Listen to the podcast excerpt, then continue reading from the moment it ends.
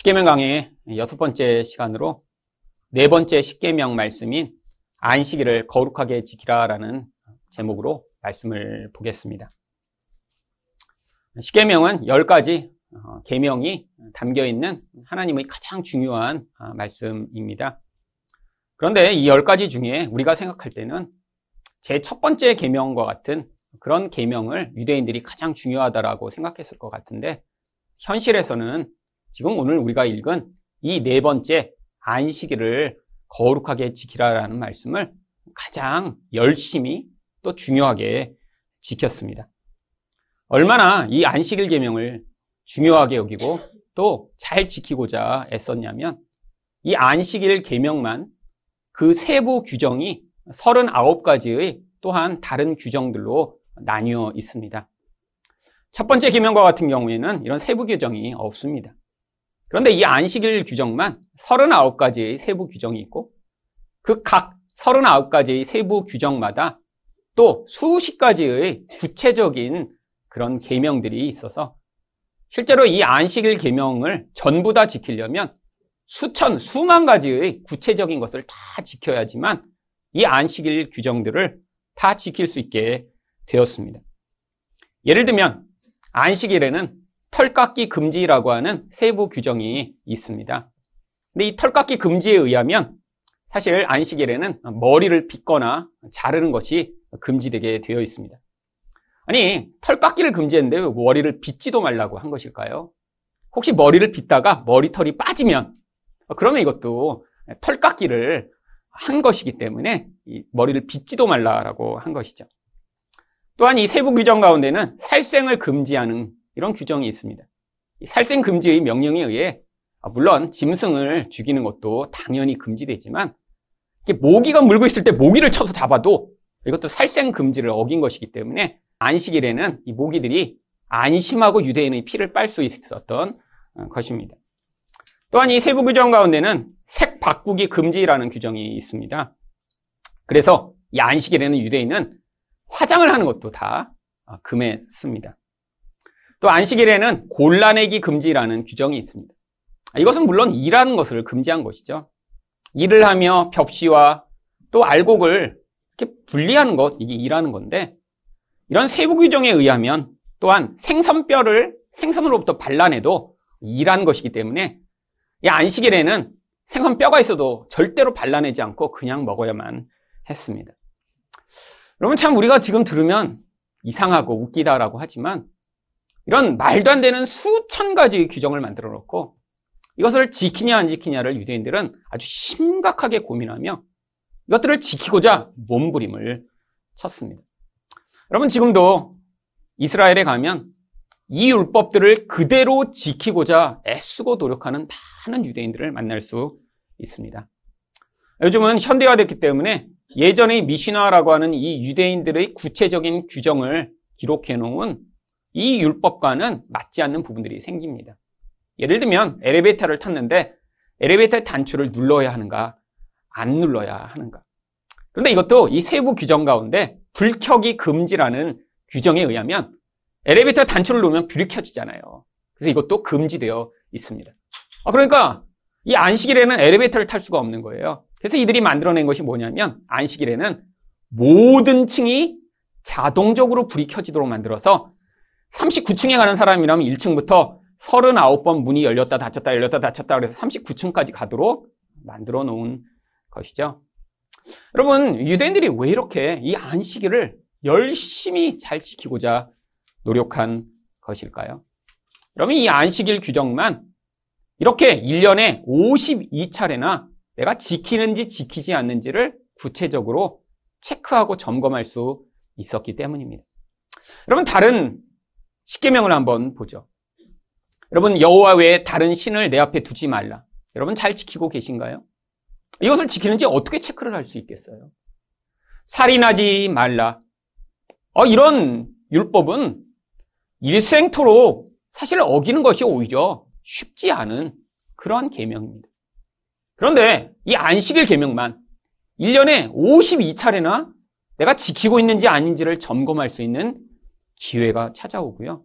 그뿐 아니라 나뿐 아니라 다른 사람들이 지키고 있나 아니나를 체크할 수 있는 아주 세부적이고 구체적인 규정이었습니다.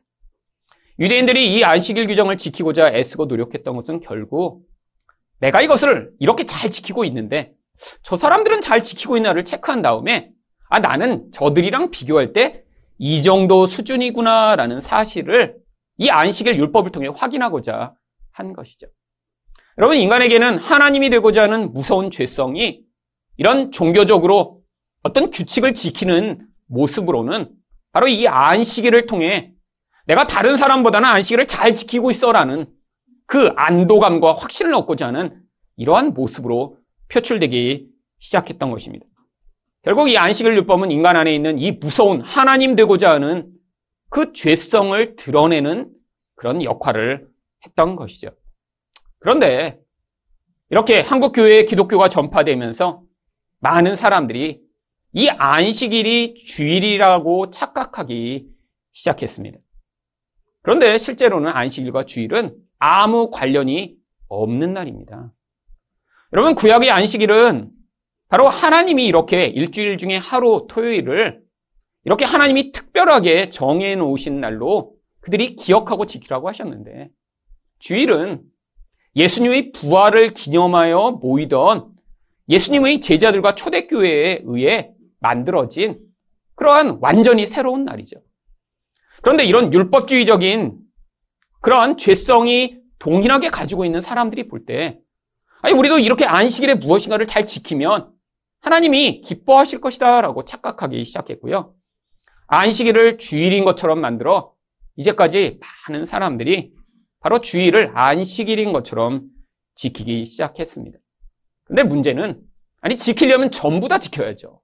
그래서 주일날은 생선도 뼈 발라내지 말고, 아니, 주일날은 엘리베이터 단추도 누르지 말고, 네, 주일날은 화장도 하지 않는 화장으로부터의 해방의 날을 만들었어야 되는데 아니 전부 다 지키려고 그러니까 불가능한 거예요. 그래서 주일날은 뭐만 하지 말도록 했냐면 사 먹지 말라, 일하지 말라, 공부하지 말라, 놀지 말라 라는 그 중에 몇 가지만 가지고 와서 남들이 그렇게 하나하나를 체크하는 그런 일들을 하게 된 것이죠. 근데 사람들이 아주 이것을 열심히 잘 따랐습니다. 저도 어렸을 때부터 아주 오랫동안 주일날 뭐 사먹으면 안 된다. 주일날 공부하거나 일하면 안 된다. 주일날 놀러 가면 안 된다라는 것을 지키면 정말 신앙이 좋은 사람인 것처럼 믿고 살았습니다.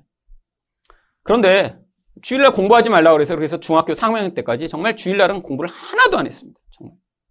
그런데 주일날 공부를 안 하려니까 할 게 없는 거예요. 그래서 눈이 빠지도록 테레비를 봤습니다. 정말 나중에는 너무 눈이 아파갖고 막 눈물이 나는데도 테레비를 계속 봤어요. 공부는 하면 안 되니까요. 그러다가 밤 12시가 되기를 기다려 그때부터 공부하려고 했는데 졸려서 더 이상 공부를 할 수 없어서 늘 잤습니다.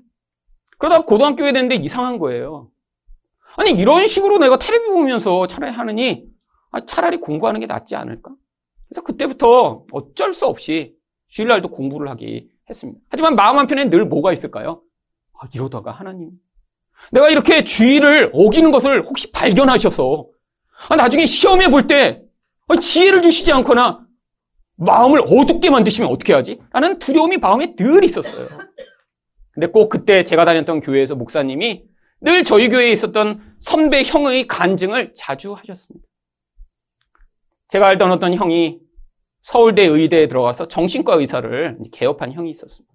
근데 이분 이야기를 자꾸 하는 거예요. 우리 교회에서 이렇게 신앙의 사람이 있었다고. 그 사람은 주일날 공부하지 않기 위해 밤 12시까지 매일 뭐를 했냐면 수면제를 먹고 주일날은 잠을 잤대요. 왜? 아, 그때까지 그냥 버티다가는 새벽에 졸리니까 밤 12시에 깨운 거예요, 엄마가. 그럼 그때부터 이제 공부를 시작한 거예요. 그렇게 공부를 했더니 주일날 공부를 이렇게 열심히 안 하고 주일 성수를 열심히 했더니 서울 의대에 갔다는 거예요. 그러면서 이렇게 하나님의 뜻을 어기는 자들은 이런 놀라운 복을 받을 수 없다는 얘기를 그 당시 들었죠. 아, 이 얘기를 자꾸 들었더니 제가 주일날 공부를 하기만 하면 아, 이러다 하나님이 나를 정말 떨어뜨리시면 어떻게 하지? 그런 두려움 가운데 그래도 저는 어쩔 수가 없었습니다. 그 형처럼 아니었습니다. 근데 제가 또 그런 확신을 가지게 되는 아주 중요한 이유가 그 집에 애가 4명이었는데 첫째만 서울대 갔지 나머지는 다 좋은 학교에 못 갔어요.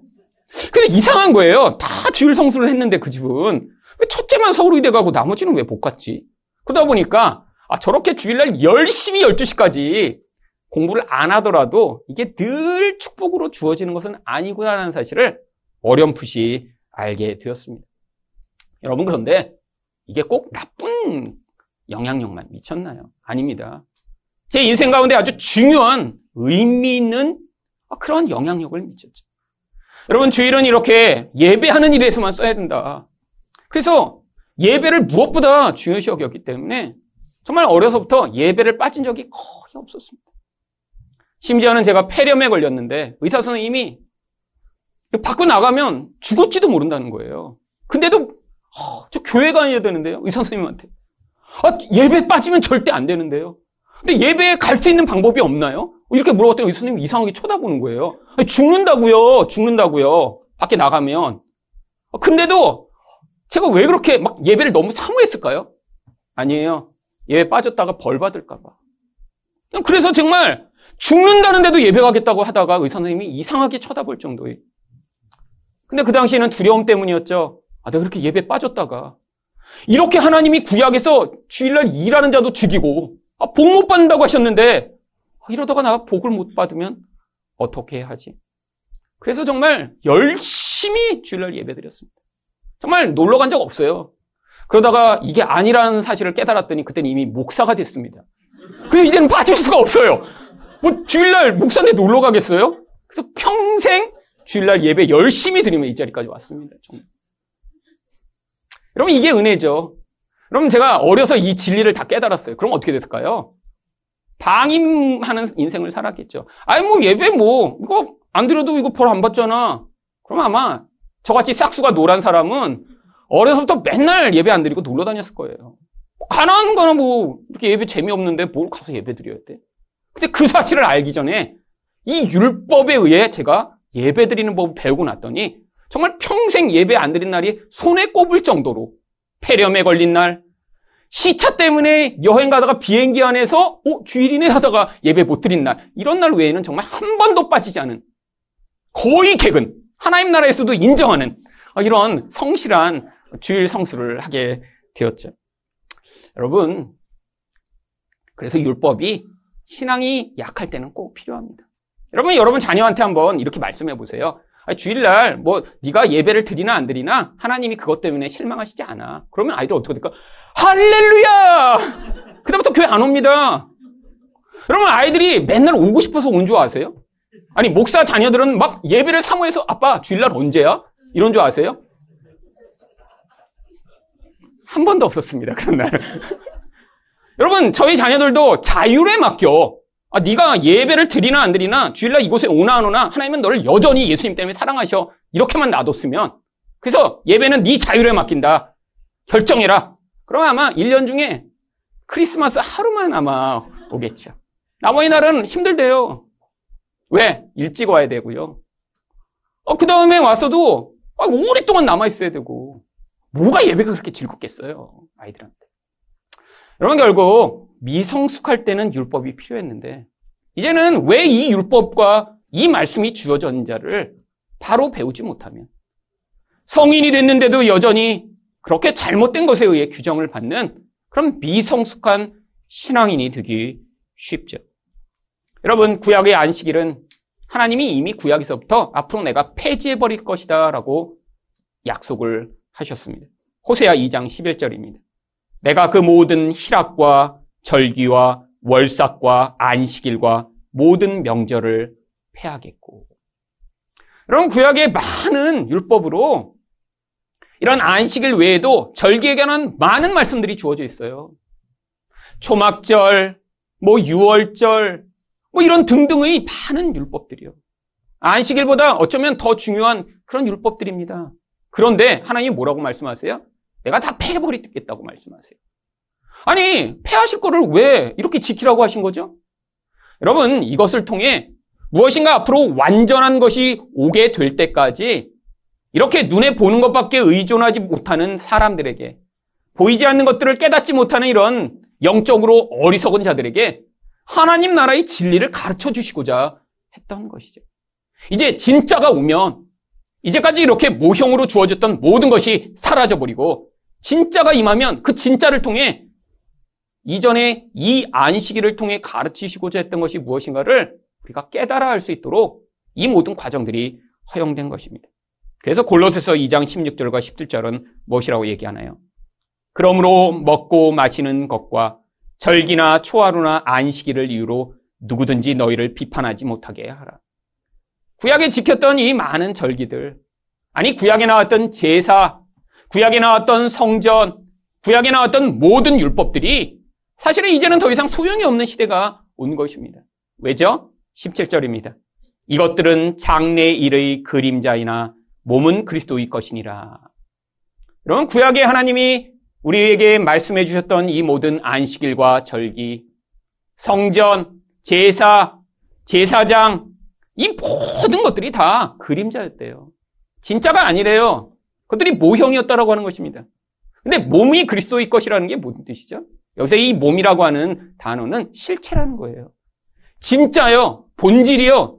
이 그림자를 통해 하나님이 진짜로 우리에게 가르치시고자 했던 그 진짜가 왔는데 그게 바로 예수 그리스도를 통해 우리에게 주시고자 했던 것. 그거를 보여주시는 그림자였다라고 하는 것이죠. 여러분, 예수 그리스도를 만나지 못하면 그러면 과거에 우리가 했던 것처럼 주의를 마치 안식일인 것처럼 지킴으로 하나님이 기뻐하신다라고 하는 이런 착각 속에서 살게 되는 것입니다. 여러분 아직도 얼마나 그런 사람들이 많이 있나요? 주일날 뭐 안 사 먹으면 하나님이 기뻐하신다라고 생각하고 내가 주일날 이렇게 아무 일도 하지 않고 교회에만 있었으니까 그러면 내가 복 받을 것이라고 생각하고 결국 이런 사람들이 지금 뭐를 놓치고 있는 거죠? 그 그림자를 붙들고 진짜인 예수 그리스도를 통해 주어질 그 놀라운 복과 은혜를 깨닫지 못하고 있는 것이죠. 그러면 도대체 이 안식일을 통해 하나님은 무엇을 가르치시고자 한 것인가요? 첫 번째로 안식일은 재창조의 모형입니다. 오늘 본문 8절을 보시면 하나님이 그냥 안식일을 지키라고 하신 게 아니에요. 안식일을 기억하여 거룩하게 지키라 라고 말씀하십니다. 여러분 안식일 날 뭔가 우리가 기억해야 될 게 있다라는 것이죠. 여러분 그런데 이 하나님이 하신 일을 기억하기 위해 우리가 하지 말아야 될 것이 있습니다. 10절입니다. 일곱째 날은 내 하나님 여호와의 안식일인즉 아무 일도 하지 말라. 이 하나님이 하신 일을 기억하는 게 얼마나 중요한지 내가 하고자 하는 일들을 다 멈추고 그 하나님의 일을 기억하기 위해 그날 떼어놓는 거예요. 도대체 뭘 기억하라고 하신 것이죠? 11절입니다. 이는 엿새 동안에 나 여호와가 하늘과 땅과 바다와 그 가운데 모든 것을 만들고 일곱째 날에 쉬었습니다. 그러므로 나 여호와가 안식일을 복되게 하여 그날을 거룩하게 하였느니라. 여러분 하나님이 창조하신 그 창조를 기억하라라고 하시는 것입니다. 아니 그러면 우리가 주일마다 모여 아 하나님이 우리를 만드셨습니다. 하나님이 첫째 날에 이런 걸 만드시고 둘째 날에 이런 걸 만드셨습니다. 아 그거 우리가 맨날 기억하면서 그냥 이 주일날은 아무것도 하지 말고 그 창조 이야기만 맨날 이야기하라라고 이야기하고 있는 것인가요? 아니에요. 그러면 이 창조 이야기가 구체적으로 담겨 있는 창세기를 보시면 2장 1절부터 3절 가운데 이 창조가 어떤 의미인지 조금 더 자세하게 살펴볼 수 있습니다. 천지와 만물이 다 이루어지니라. 하나님이 그가 하시던 일을 일곱째 날에 마치시니 그가 하시던 모든 일을 그치고 일곱째 날에 안식하시니라. 하나님이 그 일곱째 날을 복되게 하사 거룩하게 하셨으니 이는 하나님이 그 창조하시며 만드시던 모든 일을 마치시고 그날에 안식하셨습니다. 하나님은 이 창조를 통해 우리에게 무엇인가를 가르치시고자 했어요. 하나님이 주시는 안식이 무엇인가를 하나님이 열심히 6일 동안 무슨 일인가를 하신 다음에 자신이 그 마지막 날 그 안식을 누리시는 모습을 통해 우리에게 안식이 무엇인가를 가르치시고자 하신 것이죠. 여러분, 하나님이 첫 창조하신 그 첫 창조에 어떠한 모습이 나타나나요? 여러분, 창세기 1장에 나와 있는 이 창조의 이야기는 과거에 하나님이 세상을 이렇게 만드셨다라는 것을 우리에게 가르쳐 주고자 기록된 것이 아닙니다. 성경 전체는 창세기 1장부터 계시록까지 다 하나님이 하나님 백성을 어떻게 구원해 나가시는지를 보여주는 구원 이야기가 담겨 있는 거예요. 여러분, 하나님이 왜 하나님이 창조를 이렇게 하셨는지 왜 창세기 1장이 그런 식으로 기록해 놓으셨나요? 여러분, 첫째 날 무슨 일이 있었죠? 하나님이 빛을 만드십니다. 둘째 날은요, 바로 하늘의 궁창을 만드시죠. 셋째 날은요, 물이 가득 채워져 있는 곳에 물과 땅을 나누십니다. 이 첫째 날부터 셋째 날까지 이루어졌던 일이 바로 세상에 하나님이 틀을 만드셨던 것이죠. 바로 이 틀이 질서입니다. 어떤 질서, 하늘에는 하늘의 물이 갇혀 있고, 땅에는 땅의 물이 무트로 넘어오지 못하는 이 질서. 세상에는 빛이라는 어떤 질서가 세워져 어둠이 그 빛으로 넘어오지 못하게 만드는 하나님의 질서요. 근데 하나님이 이렇게 질서의 틀을 만드신 다음에 넷째 날부터 여섯째 날까지 무슨 일을 하셨나요? 그 공간마다 바로 생명을 채워 넣으십니다. 하늘에는 해와 달을 넣으시고요. 하늘의 공간에는 새들을 만드시고요. 바다에는 물고기를 만드시고 땅에는 짐승과 인간을 만드시죠. 결국 질서가 갖추어져야 그 질서 안에 생명이 채워진다라고 하는 사실을 이 첫 번째 창조를 통해 보여주신 거예요. 여러분, 이렇게 질서가 온전히 갖추어지고 그 안에 생명이 풍성한 상태가 바로 그게 안식이라는 거예요. 하나님이 의도하신 게 그것이라는 것입니다. 세상의 모든 존재가 온전한 질서를 가지게 되고 그 온전한 질서가 있을 때 그 안에 하나님이 부어주시는 생명의 풍성함이 임하는 그것이 바로 성경이 얘기하는 안식의 상태다라는 것을 우리에게 가르치시고자 바로 창조를 그러한 방식으로 이루셨던 것이죠. 여러분 바로 우리 인생 가운데 지금 하나님이 이렇게 재창조를 행해 나가고 계실 것임을 이 안식일을 통해 우리가 기억하라고 말씀하신 거예요. 여러분 질서가 없는 이런 상태를 성경은 혼돈하다라고 얘기합니다. 바로 창세기 1장 2절에 나오는 땅이 혼돈하며. 그런데 또 질서가 없으니까 뭐가 없어요? 내용이 없잖아요. 생명이 담길 수 없잖아요. 그것을 공허하다라고 이야기를 하죠. 여러분, 쉽게 이야기하면 이 물컵과 같은 것입니다. 여러분, 물컵이라는 틀이 없으면 이 안에 물이 담길 수 없죠. 물컵이 없는 상태가 바로 혼돈한 거고요. 물컵이 없어서 그 안에 내용이 담기지 못하는 상태가 공허한 것입니다.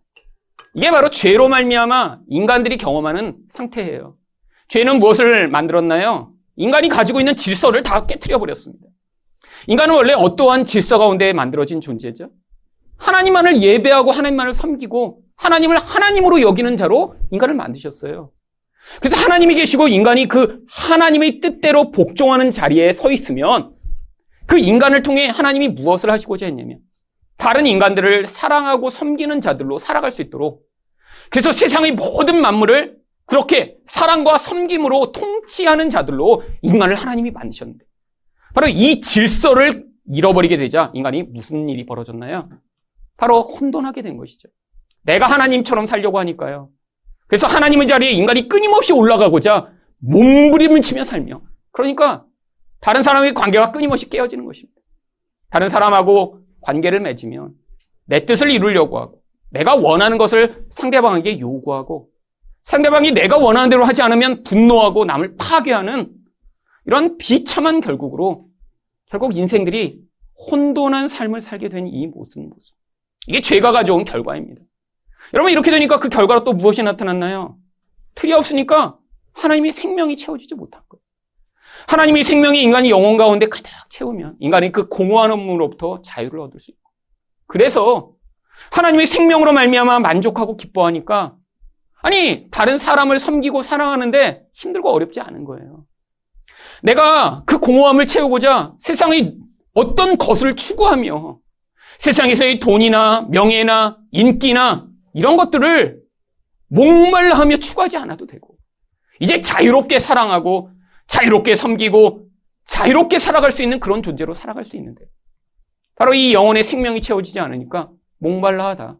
사람을 의존하고 돈을 의존하고 힘을 의존하고 쾌락을 의존하다가 결국 모든 관계가 깨어지고 고통하는 그런 인생이 된 것이죠. 여러분, 근데 하나님이 이 안식일을 통해 이제 구원받은 너희들을 내가 다시 재창조하여 처음에 창조가 만들었던 그 창조의 형상을 내가 회복해주겠다라는 사실을 우리가 하나님의 말씀과 은혜로 기억하는 날로 삼기를 원하셨던 것입니다. 온전한 질서 안에 살아가는 그날, 온전한 생명이 충만하게 채워지는 바로 그날. 그날이 언젠가 임하게 될 것이라는 거죠. 바로 그날이 언제 임했나요? 예수 그리스도를 통해 임한 것입니다.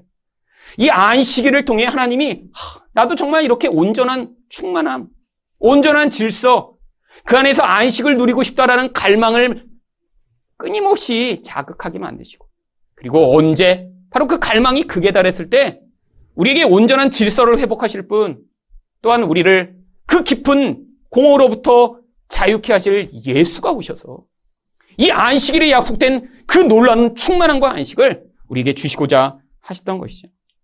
여러분 그래서 예수님이 우리에게 오셔서 바로 무엇이 온전한 질서인지 이렇게 말씀하십니다. 마가복음 12장 30절과 31절입니다. 내 마음을 다하고 목숨을 다하고 뜻을 다하고 힘을 다하여 주 너희 하나님을 사랑하라 하신 것이요. 둘째는 이것이니 내 이웃을 내 자신과 같이 사랑하라 하신 것이라. 이것보다 더 큰 계명이 없느니라. 그러면 이 온전한 사랑의 질서요. 하나님을 하나님 자리에 올려놓고 내 모든 것을 다해 그 하나님만 사랑하는 그 모습. 아, 그러니까 이웃도 이렇게 온전하게 사랑할 수 있는 이런 모습이. 여러분, 이게 바로 예수님을 통해 우리에게 주시고자 하는 온전한 질서의 회복입니다. 우리는 끊임없이 거부하죠. 근데 예수님이 우리에게 뭘 요구하시나요? 결국 약속하시는 거예요. 나를 따라오면 결국 자기를 부인하게 되고 내가 너희에게 주고자 하는 이 온전한 사랑의 삶을 배우게 될 것이다. 그렇게 우리가 사랑의 온전한 틀을 가지게 되면 그때 하나님이 우리 영혼 가운데 무엇을 채워주시나요? 바로 요한복음 4장 14절입니다. 내가 주는 물을 마시는 자는 영원히 목마르지 아니하리니 내가 주는 물은 그 속에서 영생하도록 솟아나는 샘물이 되리라. 바로 하나님이 우리 영혼 가운데 성령으로 말미암아 그 뻥 뚫린 영혼 가운데 이 만족을 주는 생명을 채워 주실 것을 약속하고 계신 것이죠. 여러분 근데 예수 믿다 보면 이 온전한 질서와 온전한 충만한 채워짐이 자주 경험되지 않습니다. 왜 그렇죠? 바로 그게 우리의 옛사람의 뻥 뚫린 영혼의 모습을 우리가 삶을 통해 자주 복도하게 되는 것이죠. 여러분, 하나님이 예수 믿는 순간에 옛사람을 단번에 사라지게 만드시고, 예를 들면 이 새 컵을 우리 안에 넣어주셔서 그냥 그때부터는 가득 찬 생명으로 이렇게 살면 참 좋을 텐데, 그날은 언제로 예정되어 있나요? 여러분이 죽음을 통해 하나님을 만날 날이. 아니면 이 땅에서 죽기 전에 그날을 만나고 싶으시면 예수님의 재림의 날을 기다리시면 됩니다. 많은 분들이 2000년 동안 기다렸는데 사실 이루어지기가 쉽지 않아요. 저도 어려서 열망했습니다. 죽지 않고 아, 예수님이 오셔서 내가 이렇게 온전하게 지면 얼마나 좋을까. 근데 지금은 제 계획도 많이 수정했습니다. 그래서 죽더라도 괜찮아. 언젠가 하나님이 이 뻥 뚫린 육신을 이 땅에 묻어버리시고 이렇게 예수로만 만족하는 그 온전한 영혼을 만들어내시겠지? 여러분 그 기대와 그 열망을 바로 언제 하는 것이죠? 바로 이 자리에 우리가 함께 모여. 예수님 내 영혼을 채워주세요. 아, 주중에는 자꾸 다른 것으로 나를 채우려고 했었는데 아 그게 아니군요라는 사실을 말씀을 통해 기억하며 하나님 앞에 찬양하며 기도하며 예수님 다시 저를 채워주세요. 예수님 이 삐뚤어진 질서를 다시 온전하게 만들어주시고 내 영혼이 예수로만 채워줄 수 있음을 다시 믿을 수 있도록 믿음을 허락해달라고 기도하시는 그런 날이 바로 우리에게 주일날로 주어진 것이죠. 여러분, 그래서 여러분 예배하실 때마다 그 고백을 하셔야 되는 것입니다. 그래서 말씀을 들으실 때마다 예수 이야기를 들으셔야 되는 거예요. 우리 영혼이 뻥 뚫린 이 공허감은 다른 것으로는 절대 채워질 수 없습니다. 여러분이 아무리 즐거운 일을 하셔도, 아무리 멋진 경험을 하셔도, 인간의 이 영혼의 그 공허는 결국 예수로만 말미암는 생명과 은혜로만 채워질 수 있는데, 바로 이 예배의 자리마다 오셔서 그 고백하시며 하나님 일주일 동안 제가 이 사실을 또 잊고 살았네요.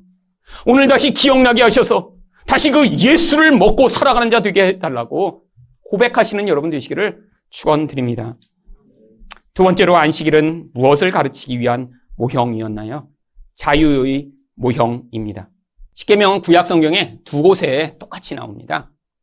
오늘 저희가 읽은 출애굽기 20장에도 십계명이 나오지만 신명기 5장을 보시면 이 십계명 말씀이 거기 똑같이 들어 있습니다. 아, 물론 아주 똑같지는 않습니다.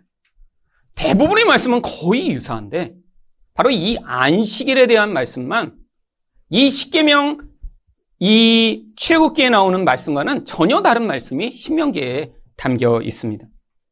출애굽기에서는 안식일을 기억해야 될 이유를 바로 이 창조하신 하나님 때문에 기억해야 된다고 말씀하시는데 그런데 신명기에서는 그 말씀은 쏙 빠지고요.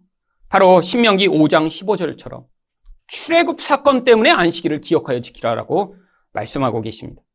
너는 기억하라 내가 애굽 땅에서 종이 되었더니 내 하나님 여호와가 강한 손과 편팔로 거기서 너를 인도하여 내었나니 그러므로 내 하나님 여호와가 내게 명령하여 안식일을 지키라 하느니라. 아니 다른 말씀들은 다 똑같은데 왜 이 구절만 이렇게 바뀐 것일까요? 사실은 이 두 가지가 같은 내용이기 때문이죠. 여러분, 우리가 죄로 말미암아 이렇게 모든 질서가 깨어지고 영혼이 공허하게 된 상태가 바로 여기서 얘기하는 애굽의 노예가 되어 모든 자유를 잃어버리고 고통하고 있는 상태와 같은 것입니다. 왜 애굽의 노예가 되나요? 이 애굽은 바로 세상을 상징하는 것이고요. 바로 바로 왕은 마귀를 상징하는 것이죠. 바로 세상의 모든 사람들은 하나님과의 관계가 깨지고 이웃과의 관계가 깨진 이 질서가 없기 때문에 영혼이 공허하다 보니까 결국 죄를 짓게 되고 그래서 세상을 섬기게 되고 마귀의 노예가 되어 고통하는 그런 인생을 경험하게 되어 있는 것이죠. 바로 하나님이 여기서 이 출애굽 사건을 기억하라고 하신 것은 이 출애굽 사건을 통해 어떻게 예수 그리스도로 말미암아 하나님이 이 안식의 날 참 자유의 날을 허락하실지를 기대하라라고 하신 것입니다. 여러분 바로 같은 구원의 이야기. 하지만 그 내용이 다른 것이죠. 온전한 재창조의 그림이냐 이런 영적 자유의 그림이냐 이 차이가 다른 것입니다. 여러분 안식은 무엇인가요? 사실 온전한 자유를 누리는 게 안식입니다. 여러분 인생 가운데 언제 가장 스트레스를 받고 언제 가장 고통스러우시죠? 무엇인가 억지로 계속 해야 될 때. 근데 억지로 하는데 그것이 나에게 별 유익이 없는 것 같고 정말 나를 계속 그것이 구속할 때. 아니 더 힘들 때는 내가 가장 싫어하는 사람이 나에게 무엇인가 시켜서 그 사람을 위해서 무엇인가 할 때. 그럼 이때 얼마나 스트레스 받으세요?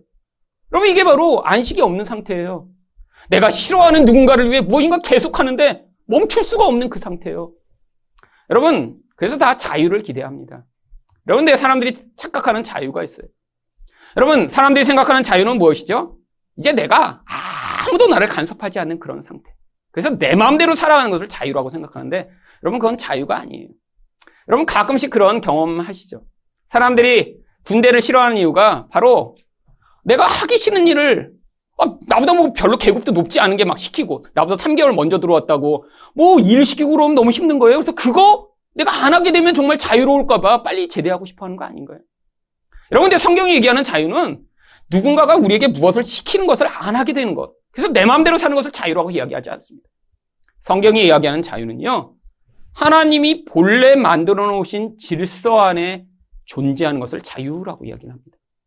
여러분, 인간은 어떤 힘 가운데 완전히 자유로울 수 없는 존재예요. 생각해 보세요. 여러분, 인간이 정말 자유로운가요? 아니요. 인간은 무엇인가 끊임없이 의존되었고 어떤 힘의 영향을 받게 되어 있습니다. 여러분, 왜요? 세상에 살아갈 때 인간이란 존재는 어떤 힘이 우리를 지배하지 않으면 우리 스스로 그 모든 것들을 떨쳐낼 능력이 없기 때문이죠. 이 세상에 살아가기 위해서 우리에게 뭐가 필요한가요? 땅이 필요합니다. 아니, 땅 위에서 살아가니까 중력이 우리를 끌어당기죠. 아니, 이 세상에 살아가며 공기가 필요 없는 사람이 있나요? 자유롭고 싶다고, 아, 난 땅도 필요 없고 공기도 필요 없어. 그래서 우주로 날아가면 어떻게 돼요? 당장 죽습니다. 생존이 불가능하죠. 자유로우려면 그 힘을 내가 누리는 상태가 자유로운 상태예요. 여러분, 물고기가 언제 가장 자유로울까요? 물 속에 있을 때 가장 자유롭죠.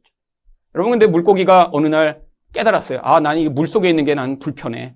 그래서 물 밖으로 나오면 당장에 횟감이 되는 것이죠. 그러면 죽는 거예요. 자유가 없어요. 진짜 자유는 원래 만들어진 창조의 질서 안에 살아갈 때 자유가 있는 거예요. 우리도 마찬가지입니다. 내 마음대로 사는 게 자유가 아니에요. 하나님이 만들어 놓으신 그 질서 안에 살아서 이젠 자유롭게 사랑하고 자유롭게 용서하고 자유롭게 선한 것을 행하며 살 수 있을 때 우리는 가장 행복하고 자유롭습니다. 여러분, 근데 우리 인생 가운데 진짜 스트레스 받는 경우는 언제인 줄 아세요? 여러분도 다 알고 계세요. 뭐가 좋은 건지, 뭐가 나쁜 건지. 그래서 무슨 일을 하시나요? 연말이 되고 연초가 되면, 아, 지난 1년 동안 이렇게 내가 잘못 살았네? 그래서 뭘 하세요? 1년을 돌아보십니다. 물론 수없이 잘못 살았지만 그 중에 반복해서 잘못 사는 한두 가지만 정하죠. 작년에 너무 많이 화냈어. 아, 너무 많이 돈을 썼어. 너무 많이 불편했어. 아, 그러면 그런 것들을 가지고 결심을 합니다. 내년에는 돈도 좀 아껴보자. 뭐, 남편도 더 사랑하고 밥도 잘해줘야지. 뭐 이런 결심은 거의 안 하시겠지만. 하여튼 뭐 이런 결심도 하고, 아내의 말도 잘 들어주고 내가 이제 아주 친절한 남편이 돼야지. 뭐 이런 결심도 합니다. 우리 애들한테도 내가 올해는 정말 화내지 않고 정말 사랑하는 아빠, 엄마가 돼야지. 그럼 이런 결심 하시죠? 안 하세요? 아, 이런 결심 하시잖아요. 살다 보면. 아, 나 이렇게 좀 좋은 일 좀 하고 살아야지, 올해는. 여러분 꼭 연말에만 하시나요? 이런 사람은 나쁜 사람입니다, 진짜. 자주 하시잖아요. 아, 이렇게 내가 화내서 어떻게 하지? 아, 나도 좀 스마트폰 그만 보고 성경 좀 읽어야지. 이런 결심 안 하세요? 하셔야 돼요. 근데 여러분, 결심을 하셨더니 그렇게 살고 계시나요? 여러분, 이게 안 됩니다. 자유가 없는 거예요. 여러분, 결심한 대로 우리가 살면 얼마나 다 멋진 분이 되셨을까요? 여기 다 아마 전교 수석하며 그렇게 열심히 학부 때는 공부만 하셨을 거고요. 그 다음에 인생 가운데 정말 결심한 대로 살아요. 화내지 말아야지. 화 안 내고. 아내한테 잘해야지. 늘 잘하고. 애들한테 화내지 말아야지. 늘 친절한 아빠, 엄마.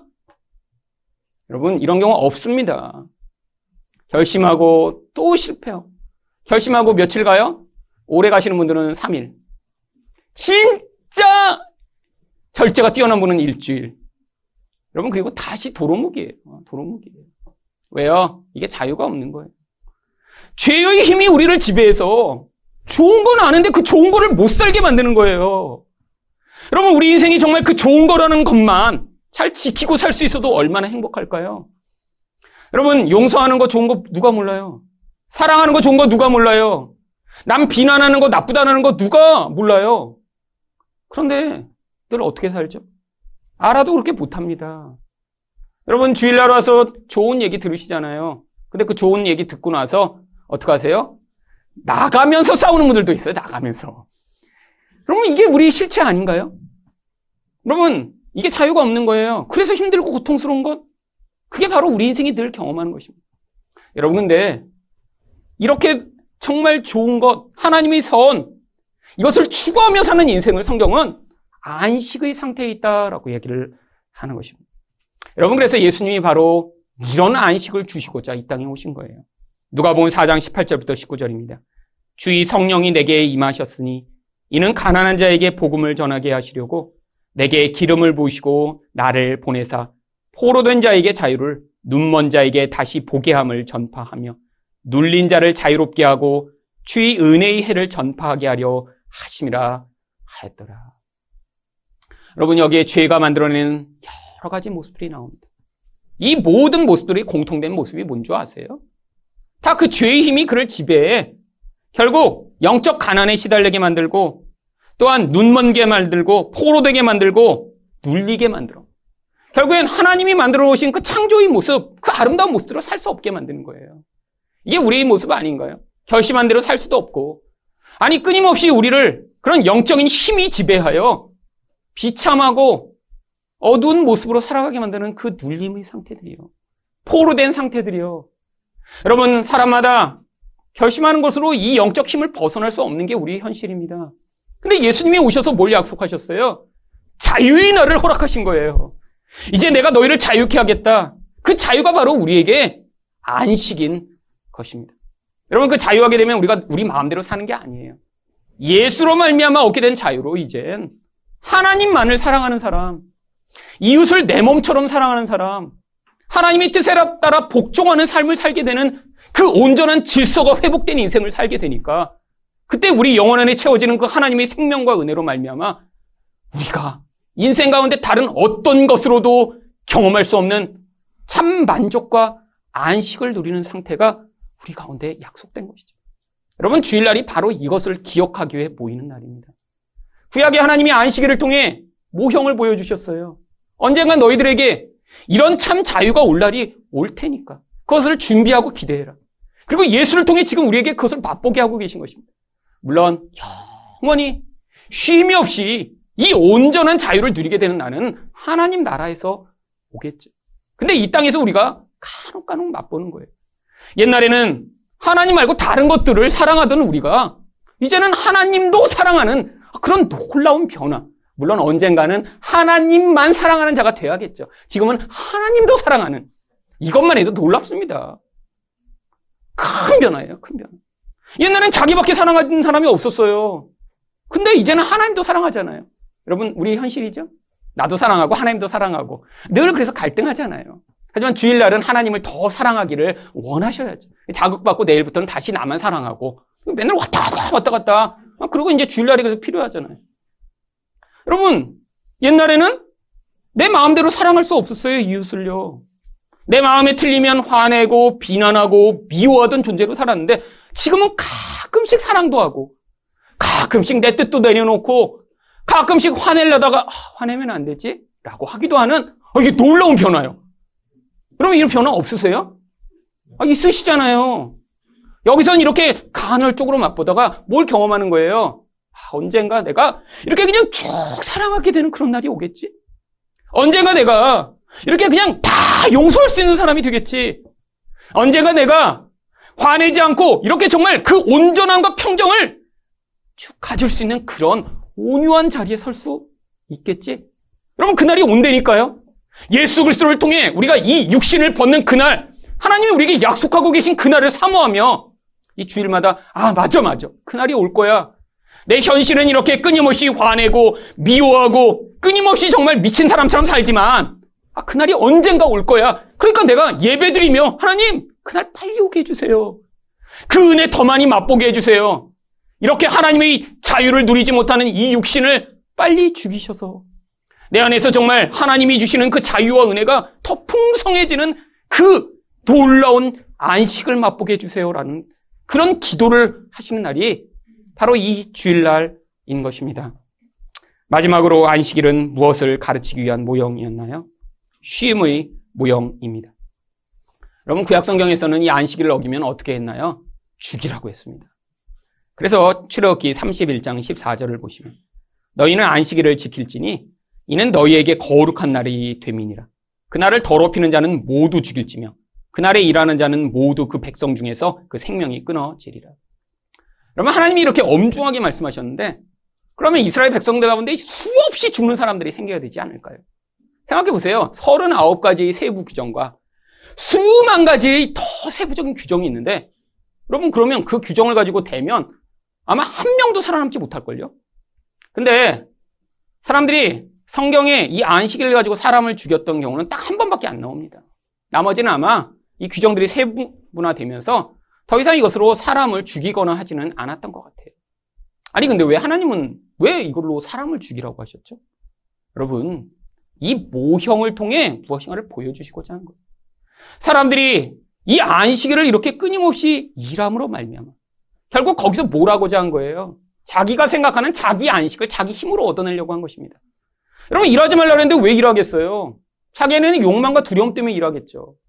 아니 하루만 더 일하면 내가 더 많은 곡식을 얻을 수 있는데 아니 내가 이렇게 일을 뭐 안 했다가 어, 나중에 내가 가난하게 되면 어떻게 할지 이런 두려움과 욕망이 결국 일하게 만든 거죠. 여러분 자기가 이렇게 일하는 사람의 본질 안에 있는 자기가 생각하는 안식은 무엇인가요? 이 땅에서 눈에 보이는 것이 더 많아지는 게 안식입니다. 그러면 내가 더 행복하고 더 안전할 거라고 생각하는 거죠. 근데 하나님이 이 규정을 만들어 놓으시고 인간이 안식을 경험하는 것은 너희 힘으로 주어지는 것이 아니라는 것을 가르치시고자 한 거예요. 인간이 힘으로는 절대로 얻어낼 수 없기 때문에 결국 인간이 그 안식을 자기 힘으로 얻어내려고 하면 무엇이 주어진다는 것이요? 죽음이 결과로 주어진다는 것을 가르치시고자 죽이라고 하신 것입니다. 여러분 그래서 예수님 때에도 예수님이 제자들이 안식일에 일을 해요. 마가복음 2장 23절과 24절입니다. 안식일에 예수께서 밀밭 사이로 지나가실새 그의 제자들이 길을 열며 이삭을 자르니 바리새인들이 예수께 말하되 보시오 저들이 어찌하여 안식일에 하지 못할 일을 하나이까. 여러분 이 안식일이 주어진 처음으로 가서 제자들이 이런 일을 했으면 제자들도 다 죽임을 당했어야 돼요.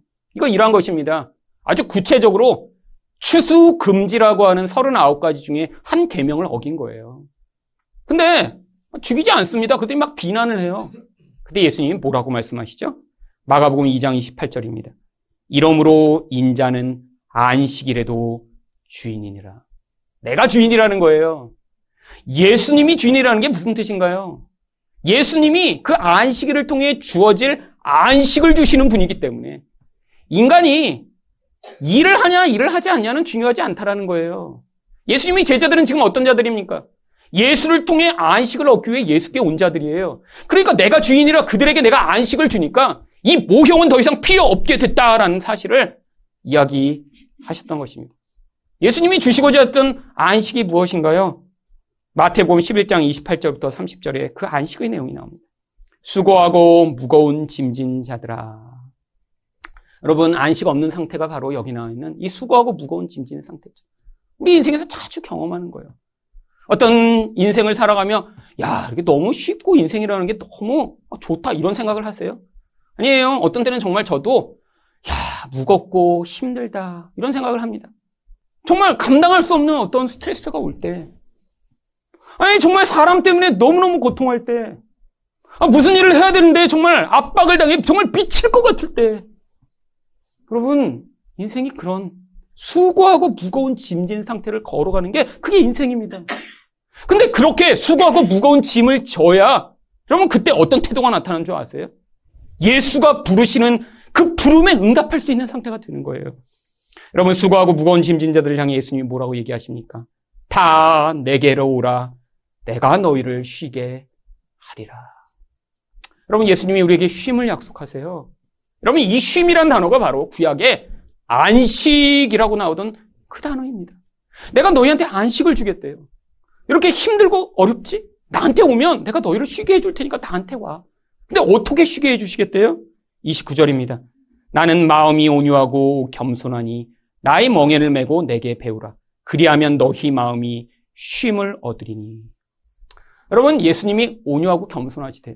근데 우리에게 뭔가 가르쳐 주시겠대요. 뭘 가르쳐 주시겠다고 하는 거예요? 내가 온유하고 겸손하듯이 너희도 너희 마음이 온유하고 겸손함을 배우게 되면 그때 쉼을 얻게 된다는 거예요. 결국 이렇게 수고하고 무거운 짐을 지고 살아가는 진짜 이유가 무엇이죠? 우리 마음이 교만하고 강팍해서 그런 거예요. 바로 이 온유와 겸손이 없는 상태가 우리를 이렇게 힘들고 피곤하게 만드는 것이죠. 매일매일이 정말 무거운 걸음을 걸어가는 것처럼 터덕터덕 걸면 이게 언제 끝날까? 여러분 근데 그 진짜 이유가 뭐라고요? 우리 마음이 교만하고 강팍해서 그래요. 교만이 무엇인가요? 눈에 보이는 세상의 힘을 의존해서 그렇게 힘든 거예요. 강팍이 무엇이죠? 하나님 뜻이 아니라 내 뜻대로 살아가려고 하니까 그렇게 힘든 거예요. 근데 예수님이 우리한테 초청하세요. 멍해를 매자고요. 여러분 왜 멍해를 매자고 하셨나요? 멍해는 꼭 소 두 마리가 같이 매는 밭을 가는 기구입니다. 성경 연결에서 소 두 마리를 늘 한결이라고 불렀죠. 여러분, 소 두 마리를 늘 밭을 갈게 하는데 한 마리 소는 경험이 없어요. 밭을 잘 못 갈아요. 근데 다른 경험이 많은 소와 그 소를 한 멍에로 묶습니다. 뭘 가르치고자 하는 거예요? 밭을 온전히 가는 법을 가르치고자 하는 거죠. 여러분, 이게 바로 온유하게 되는 거예요. 예수님이 우리를 초청하세요. 내가 너랑 멍에를 매겠다고. 우리 인생 가운데 그래서 눈에 보이는 그 세상을 의존하지 않고 보이지 않는 하나님만 의존하는 그것을 가르쳐 주시겠다고요. 내 뜻대로 살지 않고 하나님 뜻대로 사는 온유를 가르쳐 주셔서 그 예수님이 약속하시는 예수님의 성품을 우리가 배우게 될 때 더 이상 고통하지 않고 힘들지 않고 이렇게 쉼이 없는 세상 가운데 세상의 것 아무것도 없어도 내 뜻이 하나도 이루어지지 않아도 그래도 쉼과 안식을 경험하는 인생 되주게 해주겠다고 지금 우리를 초청하고 계신 것입니다. 여러분 예수 믿는 게 힘들다고 생각하세요? 아니요. 여러분 예수 안 믿으셨으면 지금 100배로 더 힘드세요. 여러분 예수 믿는 게 어려우세요? 아니에요. 예수님 말씀하셨잖아요. 내 멍에는 쉽고 가볍다고요. 여러분 세상의 짐을 지금 지고 가고 있다고 생각해 보세요. 여러분 여러분 안에 너무너무 수고하고 무거운 짐을 졌는데 아무한테도 그것들을 아뢰고 얘기할 분이 없다고 생각해 보세요. 아무도 여러분을 공감하는 분도 없고 그 해결책도 없다고 생각해 보세요. 아니 이 땅에서 이렇게 쉼과 이런 안식이 없더라도 아니 우리에게 약속된 이 영원한 하나님 나라가 우리에게 없다고 생각해 보세요. 여러분 이 땅에서 우리가 이렇게 예수를 따라가는 길 당장은 어려운 것처럼 보이지만 이게 더 큰 만족과 더 큰 자유를 주는 진짜 안식의 길인 것입니다. 여러분 예수님이 바로 이 안식을 우리에게 주시고자 하는 거예요. 여러분 우리가 주일에 왜 모이는 것인가요? 바로 이 사실을 기억하며 예수님 세상에서 힘들어요. 세상에서 정말 너무 수고하고 무거움을 짐진 것 같아요. 예수님, 하지만 예수님과 같이 멍해를 메고 바로 예수님이 약속하시는 이 안식을 누리는 인생 될 수 있도록 은혜를 달라고. 여러분 이 자리에 오실 때마다 그 예수를 통한 안식을 기대하고 소망하는 여러분 되시기를 축원드립니다.